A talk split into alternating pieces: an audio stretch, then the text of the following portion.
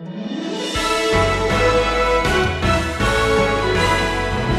little known fact is that the gathering around the table at night was originally referred to by the students as Katie's table. This was Katie's table.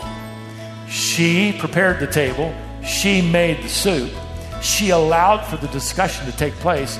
And one of the greatest works we have on the Reformation by Martin Luther were discussions that took place at her table. Without Katie, there's no Katie's table. Without Katie, by the way, there's no soup either.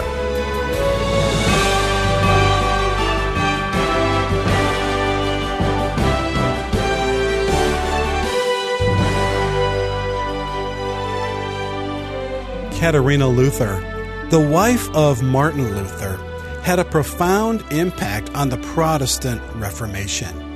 Here on Wisdom for the Heart, Stephen Davey has been working through a series entitled Legacies of Light as he examines the biographies of several godly men and women from the past.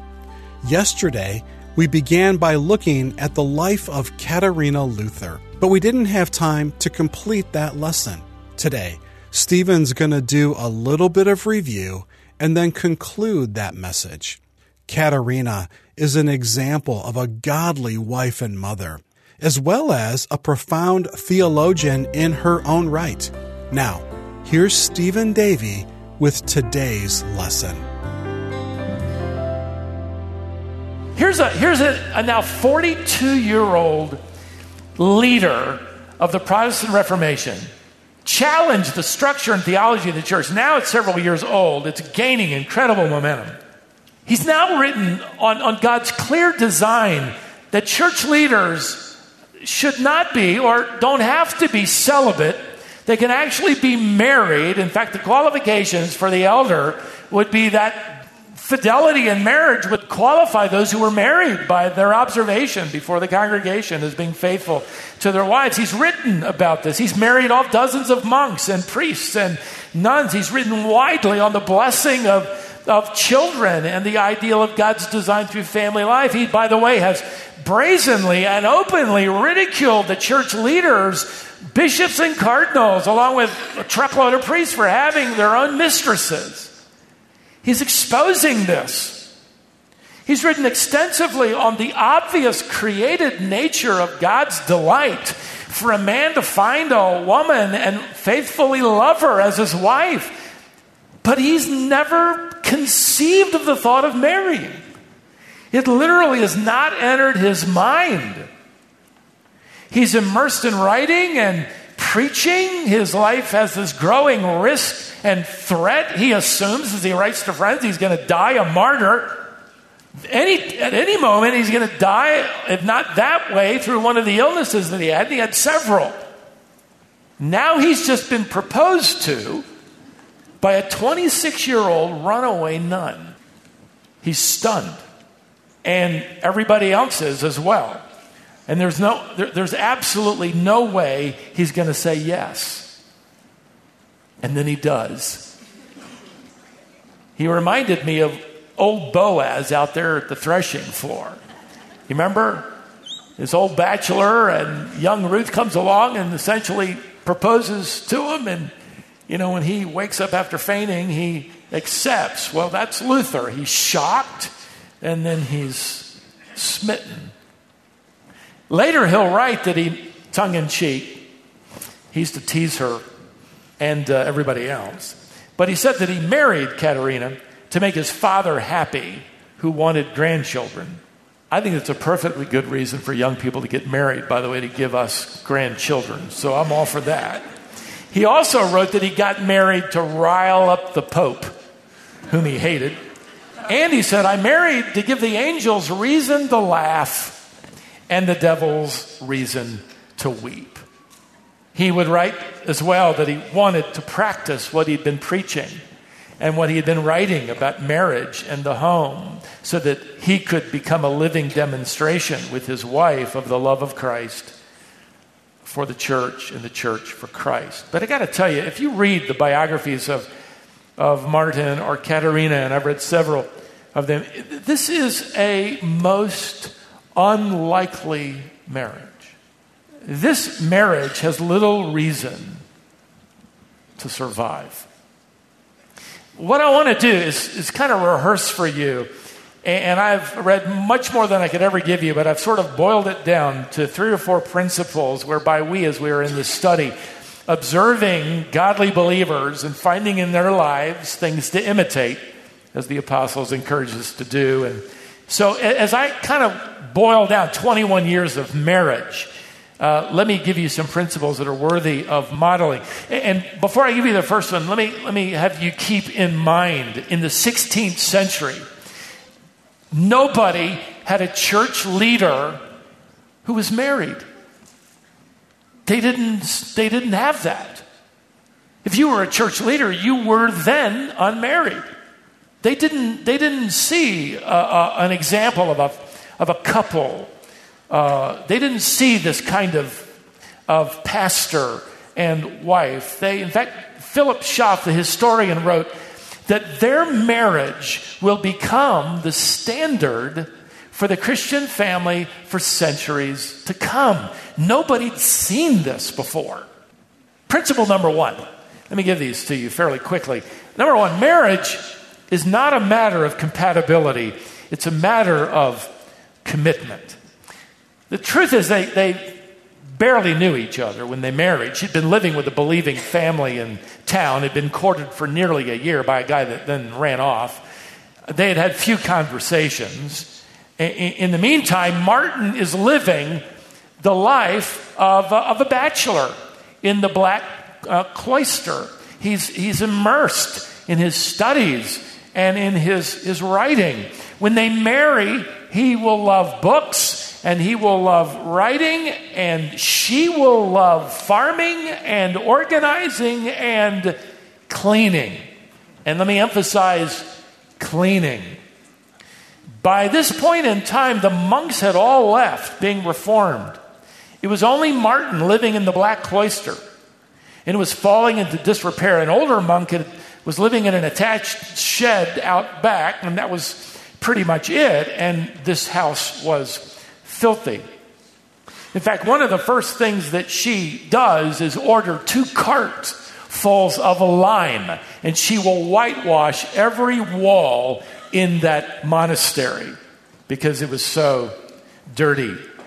Uh, now, let me tell you this in a, in a, typical marriage of Luther's day, the bride uh, brought her bed into uh, her new home. It was usually handed down from mother to uh, daughter.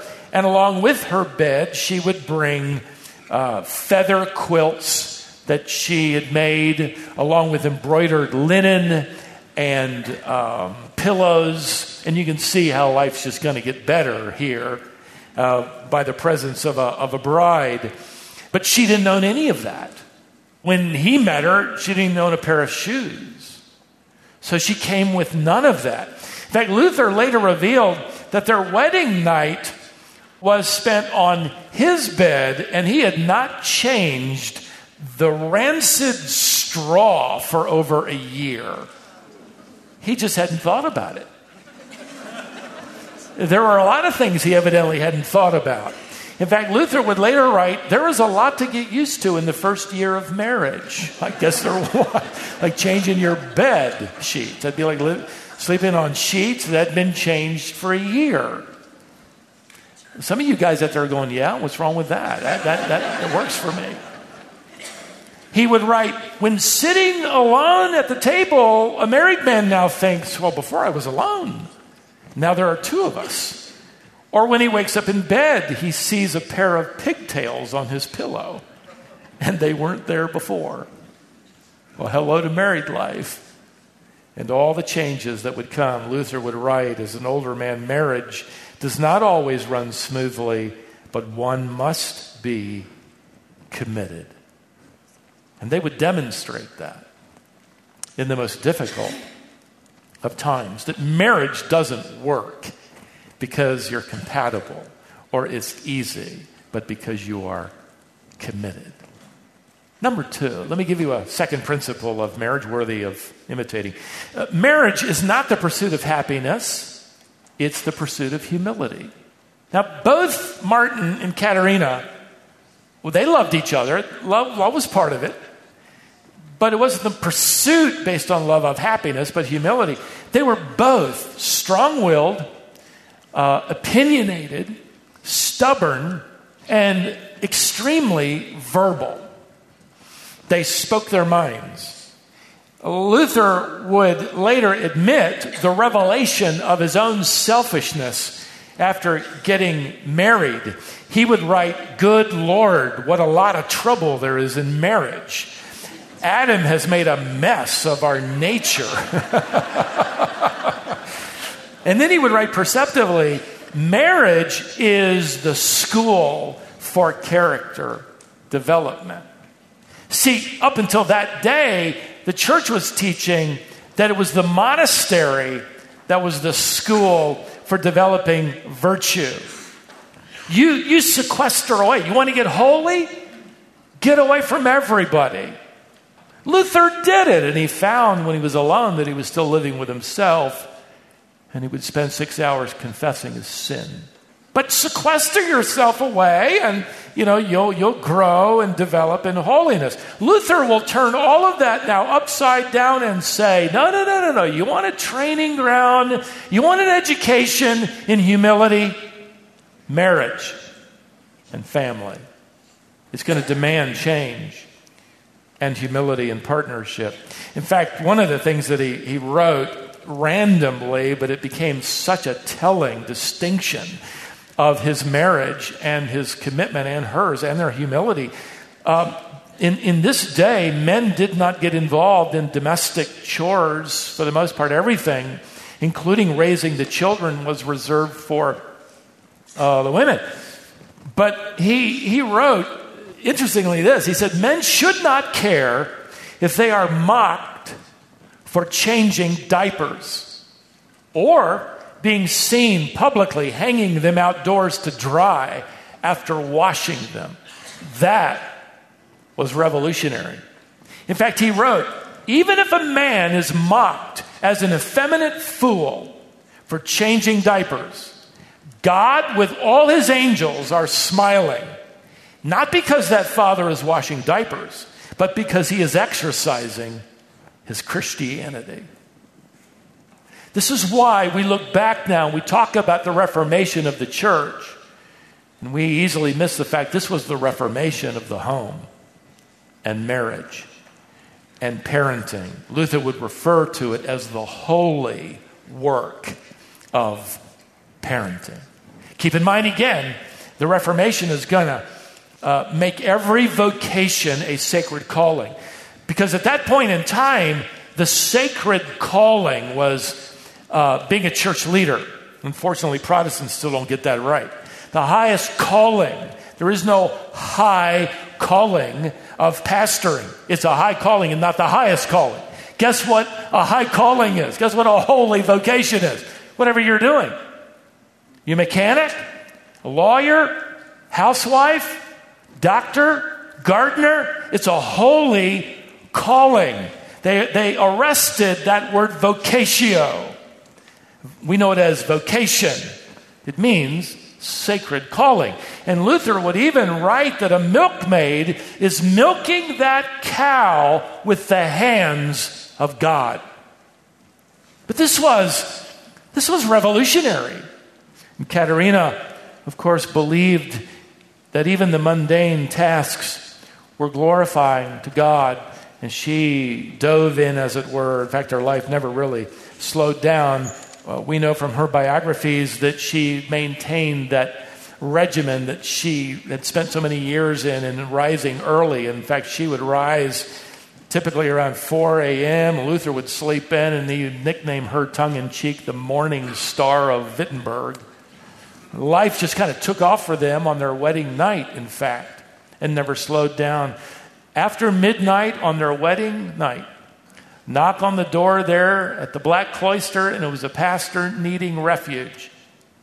They welcomed him in, and that sort of was telling and predictive of what would happen in their lives. It wasn't long before all 40 rooms, once occupied by monks, would be occupied by professors and pastors and students and political refugees and uh, uh, religious refugees, other nuns and monks and priests who were abandoning uh, the church. It took incredible humility on both their parts, especially Katharina, to serve uh, her own home, her own children. They would have six of them. They would adopt four more nephews and nieces, ten children, and all of this busyness.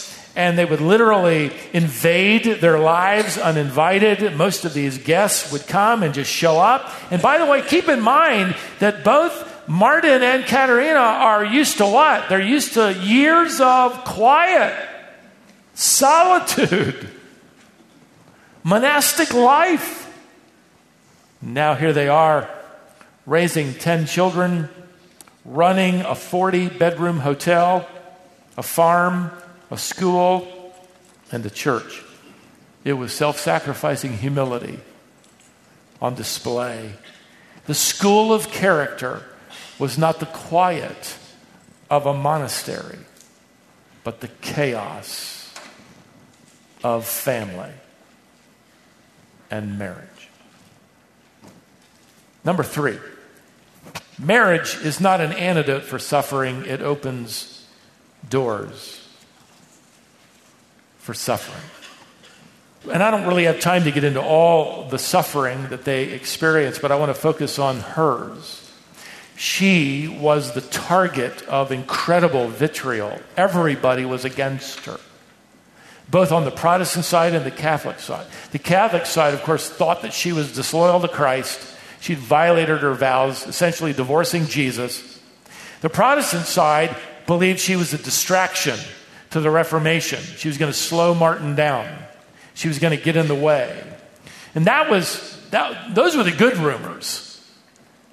Immediately after marriage, uh, pamphlets by the church circulated throughout Germany that she was a traitor to Christ in one, she was accused of being, quote, a dancing girl who had seduced a monk in the marriage. You may know the name Erasmus, Catholic Church leader. Erasmus accused her of being with child, forcing Martin to marry her, even though the rumor would be dispelled because they'd have a baby 12 months after their marriage, their first child, he, Erasmus, begrudgingly accepted that he'd been wrong, but the rumor still had been spoken.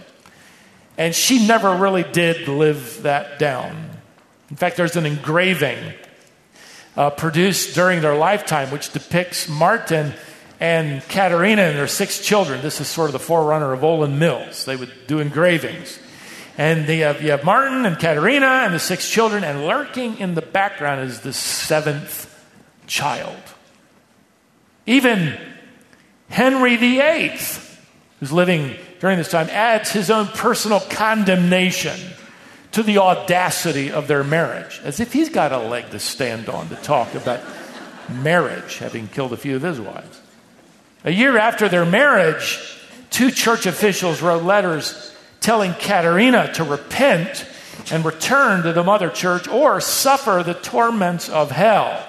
Now, Luther, for the most part, didn't respond to these particular uh, accusations, but he did this time. He wrote back uh, and he informed these officials that he had bound the two letters in a little booklet and he had given them to his servants to use as toilet paper there in the household, and they were free to continue sending more. Classic Martin Luther. Even after Katharina's death, in fact, in an 800 page history of Martin Luther, published as late as 1904, continues to promote the rumor that the Reformation was actually started by Luther, who wanted to distract the world away from his fornication with Katharina. We can't imagine the impact of this malicious slander on her heart. Immediately, starting out, 26 years old, She's the lightning rod of so much hatred, and yet with humility, served the Lord and stayed faithful to her husband. Let me give you one more principle worth observing. Number four, marriage is not a distraction from ministry, it is an expansion of ministry. And I've said it before, but I'll say it again. Their, their marriage would become a partnership that, especially in that world, would be uh, a unique and just as radical as the Reformation, which would expand the ministry potential. For instance, I'll give you a couple of quick illustrations. Martin could not organize anything. I don't know about you, but I take great comfort in, in that fact. And that was soon clear in their home. But what he did was really radical. He actually handed over the finances and the administration of their property, household purchases, and all of that to Katharina. And it wasn't long before she had the family on solid footing. But again, this would be unique in this generation. In fact, he, he, uh, he went even further and gave her the legal right to purchase additional property, which she did. And then she purchased more cattle, and it isn't long before the household's actually making money, which they desperately needed. This was a revolutionary example to set. Another example, Luther's most famous work is called Table Talks, which isn't really a book he wrote. It's a compendium of conversations that took place around his table at night. Every evening, there would be a, a light supper. Katharina would fix it for all the guests and all the professors and all the students who'd sit around the table and debate theology and ask Luther questions. Uh, we take that word supper, by the way, that's a derivative of the German word for sop or soup. And so in the evenings, they'd have light soup, which she fixed. And after they ate, you'd have this debate and discussion ongoing. And by the way, she didn't leave the room. Luther invited her to stay. She'd pull up a chair, she'd engage in the debating, and she had her own questions which she could freely ask. Again, this is, this is you know, a, a, reformation of a home that all of these guests are seeing uh, almost accidentally that would change the way they view marriage and, and the home, where the, the wife would be uh, given over to the children and to the kitchen, and the husband would engage in the debate of the day. A little known fact is that the gathering around the table at night was originally referred to by the students as Katie's table. This was Katie's table. She prepared the table, she made the soup, she allowed for the discussion to take place. And one of the greatest works we have on the Reformation by Martin Luther were discussions that took place at her table. Without Katie, there's no Katie's table. Without Katie, by the way, there's no soup either. And there they gathered. She is frankly one of the unsung heroes of the Protestant Reformation as she served him and in unique ways allowed both of them and Martin to serve these students and beyond them the world. What a revolutionary model for the home. It's presented to these church leaders and these students and these professors, these pastors, everything radical, which would have included something like the woman handling the finances and Martin willingly giving that to her and Martin taking on a role which included changing and washing diapers. Men and women would leave the Luther home profoundly impacted by this couple, this household, this example, this reformation not only of the church and of true doctrine, but of marriage and parenting these principles of partnership and love and loyalty and commitment and humility. And by the design of God, from their home, it would spread literally around the world. And more than we know, it's impacted your home and mine to this day.